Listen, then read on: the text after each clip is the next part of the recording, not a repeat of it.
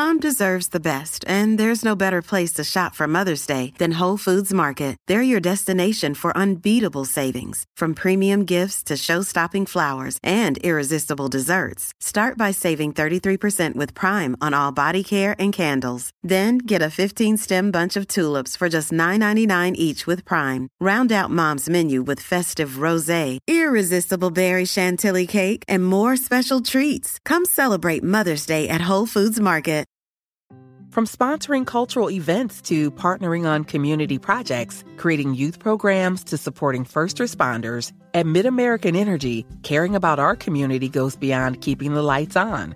It's about being obsessively relentlessly at your service. Learn more at midamericanenergy.com slash social.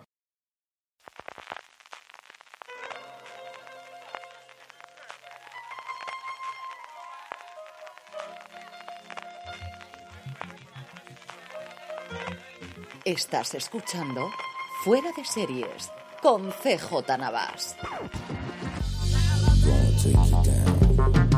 Bienvenidos a Streaming, el programa de fuera de series en el que un servidor CJ Navas te trae todas las noticias, trailers y estrenos del mundo de la serie de televisión. Arrancamos 2022, feliz año, volvemos a la rutina del programa diario y volvemos como nos fuimos, y es con desgraciadas fallecimientos. Y es que después de la semanita que tuvimos, que comentamos en fuera de series este lunes de Betty White, de Jamal Ballet, que se nos dejó a finales de año pasado, recientemente de Sidney Portier o de Peter Bogdanovich, hay que añadir una que me ha dejado totalmente frío, que es el fallecimiento de Bob Saget. Me he enterado esta mañana a una hora absolutamente imposible, de esa de las 7 de la mañana que me suelo despertar yo habitualmente, porque en el podcast de Mark Maron eh, colgaban una entrevista con Bob Saget y eso suele ser una mala señal porque cuando hacen esas cosas suele ser porque ha fallecido y efectivamente se sabe muy poquito sobre el fallecimiento, se sabe que, que estaba solo en una habitación de hotel, se sabe que el último post que él hizo en Instagram no advertía de ninguna cosa rara, parece que van a tardar dos semanas, eh, anunciaba el sheriff del condado,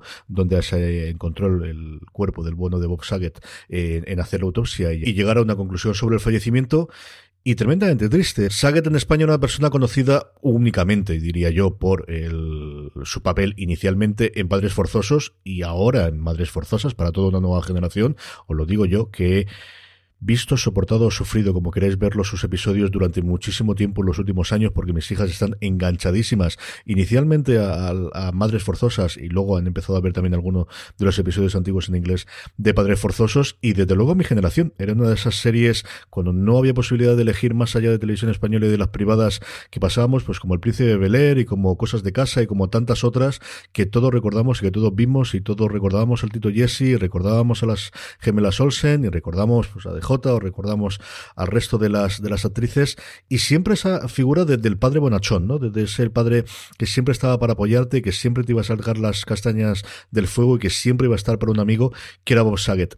Y como os digo, ese era el papel que tenía en España, porque en Estados Unidos era conocido por otras dos cosas tremendamente diferentes. Una de ellas era el, el haber presentado lo que aquí fue vídeos de primera, que también la generación de los más antiguos me recordaréis, esa colección pre-YouTube de poner vídeos graciosos que la gente grababa con sus mm, cámaras eh, caseras y con, sus videocassettes y que se programaba en ese momento las primeras. Él hacía American Fans Videos, que era el equivalente a lo que, como os digo aquí, fue vídeos de primera en su momento con muchísimo éxito. Y luego, por ser un cómico de stand-up en un tipo de humor totalmente distanciado de lo que podíamos em, recordar de su, de su imagen como el padre Tanner. Y es que es de lo más cafre Mm, especialmente de materia sexual, pero también en, en, parte escatológica y en parte tremendamente tabú, o sea, con tonos muy a Luis C.K., muy a lo cafre, de, lo más cafre, desde luego, que puedes encontrar. Hay varios de los estándares suyos aquí en España, no sabré deciros exactamente, el último se, emitió en Pico, que en Estados Unidos, y de hecho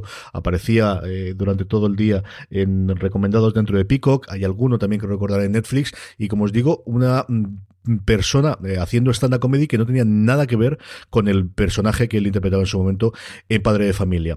Las eh, cariños en redes y en, todo lo que yo he estado leyendo hoy es unánime. El, propio Marmaron en su programa decía que era una de las mejores personas que él conocía y han pasado unos cuantos centenares, por no decir miles de personas, por su podcast y que la tierra se le sea leve. De verdad que es una cosa, pues vaya, vaya final de año y vaya arranque de, año. Eh, precisamente sobre uno de los recientemente fallecidos, sobre Sidney Poitier, y arrancamos con eso las noticias no tan tristes, está en marcha un documental eh, dentro del acuerdo que tiene Oprah Winfrey con Apple. El proyecto lleva ya más de un año eh, llevándose adelante con la familia de Sidney Poitier muy metida y mm, yo creo que esto se ha filtrado a prensa porque no ha habido una confirmación oficial de Apple. La exclusiva la ha sacado de Hollywood Reporter, que dice que Oprah Winfrey va a ser la productora ejecutiva y va a dirigir Reginald Hudlin, que está haciendo también otros proyectos para, eh, para el gigante de la manzana, que también en su momento hizo el biopic sobre Thurgood Marshall, de, que protagonizó Chadwick Boseman en el 2017, llamado Marshall, que está haciendo, como os digo, varias cosas para él y con mucha curiosidad y muchas ganas de ver este documental.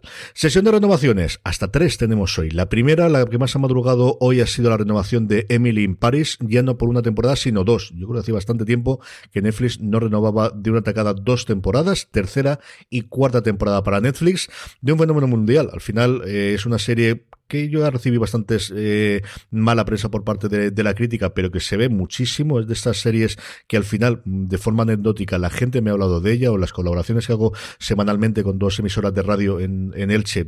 La gente me han preguntado siempre sobre ella porque es una de las que más parece que les escriben y más parece que les preguntan. Tercera y cuarta temporada, como os digo, para Emily Paris. Esta no tenía ninguna sorpresa. Quizás sí ha sido, ha sido un poquito más sorprendente la renovación por una tercera temporada de The Morning Show. Eh, Apple ha sacado hecho diciendo la cantidad de premios que se ha llevado, no ha dicho evidentemente la cantidad de bofetadas que se ha dado por la crítica con la segunda temporada y especialmente por el final de la segunda temporada. Eso sí, lo que ha anunciado va a ser un cambio en el equipo creativo, empezando por la showrunner. Y es que Kerry Erring, que fue la desarrolladora del, show y que cambió eh, de lo que era el planteamiento inicial, lo que fue originalmente la primera temporada por los escándalos en Estados Unidos en la época del Me Too, eh, que fue la que desarrolló las dos primeras temporadas, va a pasar a ser consultante, la, eh, consultora en la tercera temporada, que estando como decir, mm, seguirá cobrando los cheques, pero no va a mandar aquí, y la que van a contratar para que se encargue de la serie a partir de ahora es Charlotte Stout, que tiene detrás suya eh, ni más ni menos en su currículum que House of Cards en su momento, Homeland y Fossey Verdon. Así que un cambio que esperemos que le funcione bien creativamente a la serie. Seguiremos teniendo a Reese Witherspoon, seguiremos tenemos a Jennifer Aniston y bueno, pues eh, la serie que iba a ser el éxito que era la gran apuesta desde luego de Apple, que luego quedó totalmente oscurecida, como todos sabemos, por Ted Lasso. La tercera renovación no era una sorpresa, pero sí se estaba viendo que estaban tardando mucho para lo que era habitual, es Anatomía de Grey. Y es que han llegado finalmente ABC a un acuerdo con él en Pompeo, que es el acuerdo que todos los años cuesta. Ellen Pompeo, recordemos que es la actriz mejor pagada de la televisión en abierto, seguro. No sabría deciros ya, hablando precisamente de The Morning Show, cómo estaría la cosa si metemos también Ding dong, it's Drizzly. Someone sent you holiday drinks. Hey, thanks. Can I guess what it is? Eggnog from a friend? I don't think so. A vintage red for dinner with the in laws tonight? How did you know I'm going? Or is it apology scotch from your neighbors for driving through your lawn? What? That was Randy? Aw, it's a mezcal for my dad. Wow. Is he single? Download the Drizzly app for alcohol delivery or order online at drizly.com. cadenas de cable y especialmente plataformas de streaming a día de hoy, pero sí es la mejor pagada de abierto. Ella y Mariska Hargitay son tradicionalmente las que compiten en ese lugar. Se estaba dejando querer como es habitual. Ella dice que siempre quiere hacer mientras eh, haya historias para que contar, pero que después de 18 temporadas no sabía si había mucho más que contar. Pues parece que al menos para una decimonovena, y no se ha dicho que sea la última, sí que había para ello. Y la última noticia del día es la que normalmente en cualquier otro año hubiese encabezado y posiblemente la única noticia del día, pero es que los globos de oro se han dado totalmente en clandestinidad, es decir, a través de una cuenta de Twitter. Veremos qué ocurre para el año que viene. Aún así, los medios americanos sí que se han hecho eco de ella, aunque lo de Bob Saget la ha mm, dejado en un tercer o cuarto lugar en la gran mayoría de los casos. Y unos premios que, desde luego, en materia televisiva, y yo me aventuraría a decir también en materia cinematográfica, quizás habrían sido los menos polémicos lo que si se hubiese hecho la cobertura tradicional. En drama, Succession, que también gana mejor actor dramático por Jeremy Strong. En cambio, actriz dramática se lo lleva Michelle Jar Rodríguez por Pose. Es la primera actriz transexual que lleva, eh, que se lleva el Globo de Oro en una serie mm, eh, dramática, en una de las categorías principales. En comedia, el mismo reparto que en los semi, pero en este caso a favor de Hacks. Hacks gana como mejor comedia y también como mejor actriz por Jenny Smart. Y Jason Sudeikis vuelve a ganar como mejor actor por eh, por Ted Lasso. En el caso de serie limitada, serie de antología o película realizada para televisión, reparto total y absoluto. El ganador como mejor serie limitada es el, el ferrocarril subterráneo de Underground Railroad, la mejor actriz Kate Winslet, como todos sabemos, por Mero Fistown, y el mejor actor Michael Keaton por Dopsic, que es una serie de la que últimamente hablan muchísimo, menos se habla en Estados Unidos de ella, porque ya han tenido muchísimo documental, muchísima película y muchísima información sobre el escándalo del Oxycontin. Aquí eh, la gente le está gustando bastante, desde luego cosas que he leído y sabéis que Jorge, lo ha comentado en varios fuera de series, es un enamorado de la serie, es una de sus series favoritas del año pasado. Y por último, en eh, actor de reparto, que sabéis que eh, se hace, actor y actriz de reparto sirve para todas las categorías, es la más complicada siempre de ganar en los Globos de Oro. Se lo ha llevado Sarah Snook, el primer premio, hasta ahora diríamos importante, pero ahora como los Globos de Oro están como están, pues no sabríamos qué decir eso, por Succession, y luego Oh Su por el Juego del Calamar, el único premio que se ha llevado el Juego del Calamar. Como os digo, quizás mm, bastante poco discutible, yo creo que es de los años en los que menos problemática habría en cuanto al tipo de premios o a quién han premiado los Globos de Oro y veremos cuánto es capaz de aguantar si llega para el año que viene. Si el año que viene, entre que ya han sido niños buenos, se le levanta el castigo por parte de Hollywood o no, y por otro lado, evidentemente, cómo funciona la pandemia, que sigue arrasándolo con todo y con todas las galas.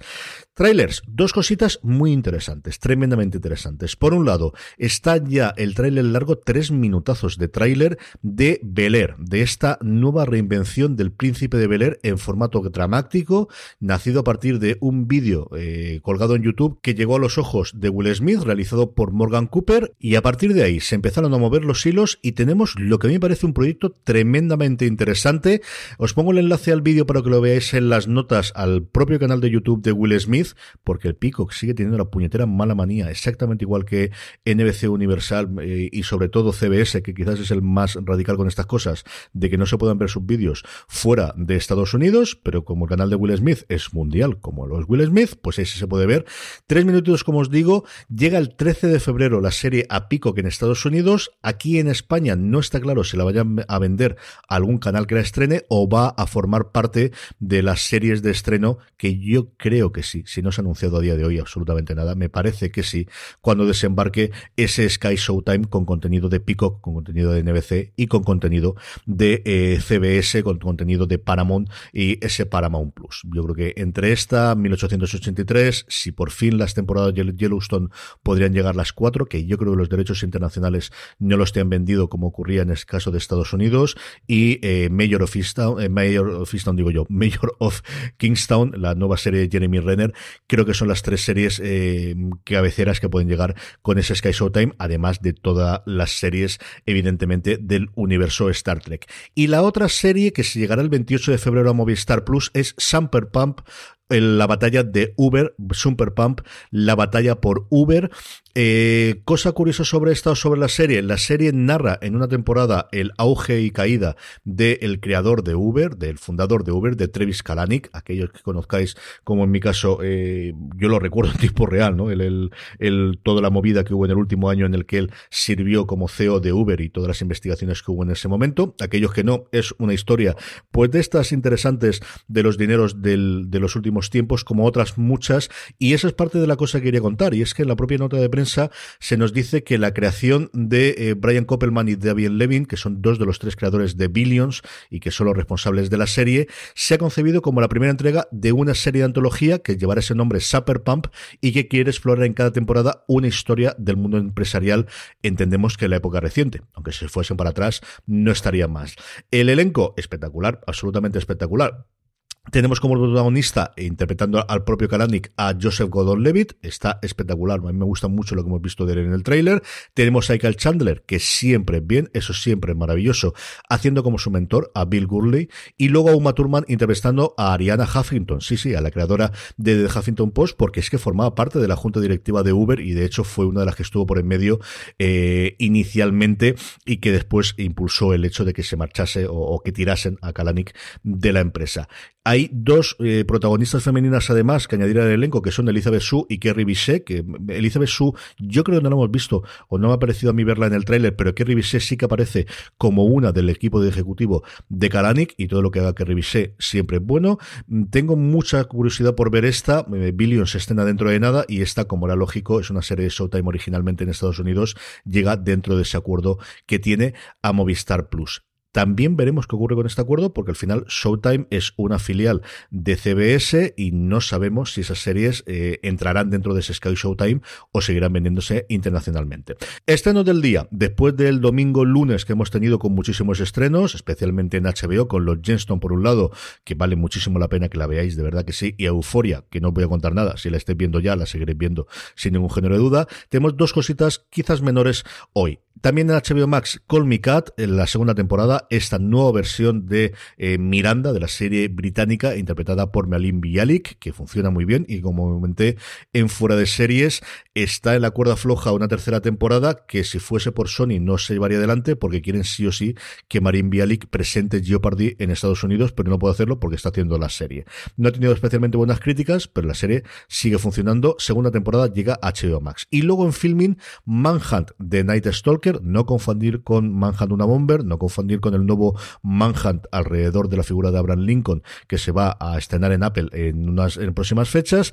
Esta es una serie británica, también de investigación, también de criminales. Su segunda temporada llega al filming. Y por último, la buena noticia del día es que TNT Now, la plataforma de vídeo bajo demanda y con las series de TNT, se incorpora a Vodafone Televisión, donde curiosamente, y Vodafone sabéis que siempre hace gala de decir que ellos tienen todo el contenido de series el mayor contenido, y no les falta razón, eh, hasta ahora no estaban ahí dentro y están y ahora se han incorporado. Tendremos así más de 23 series diferentes, casi 650 episodios, Kung Fu, Chicago Med, FBI, The Rookie, toda la animación de Adult Swim, con Robot Chicken, con Final Space, y luego la producción propia, en el que evidentemente no está Venga Juan, porque, y este es uno de los problemas que ocurre con TNT, es que TNT forma parte del conglomerado de Warner Brothers y de todo lo nuevo se les está llevando para HBO Max. Así que mm, veremos lo que dura, como ya lo comentamos también en Fuera de Series este fin de semana, todas estas cadenas de cable asociadas a plataformas o a grandes grupos que tienen una plataforma de streaming a de hoy. Mientras tanto, pues mira, aquí TNT Now para todos los abonados de Vodafone, que siempre es una buena noticia. Y hasta aquí ha llegado el streaming de hoy. Gracias por escucharme, gracias por estar ahí. Mañana volvemos y recordad, tened muchísimo cuidado.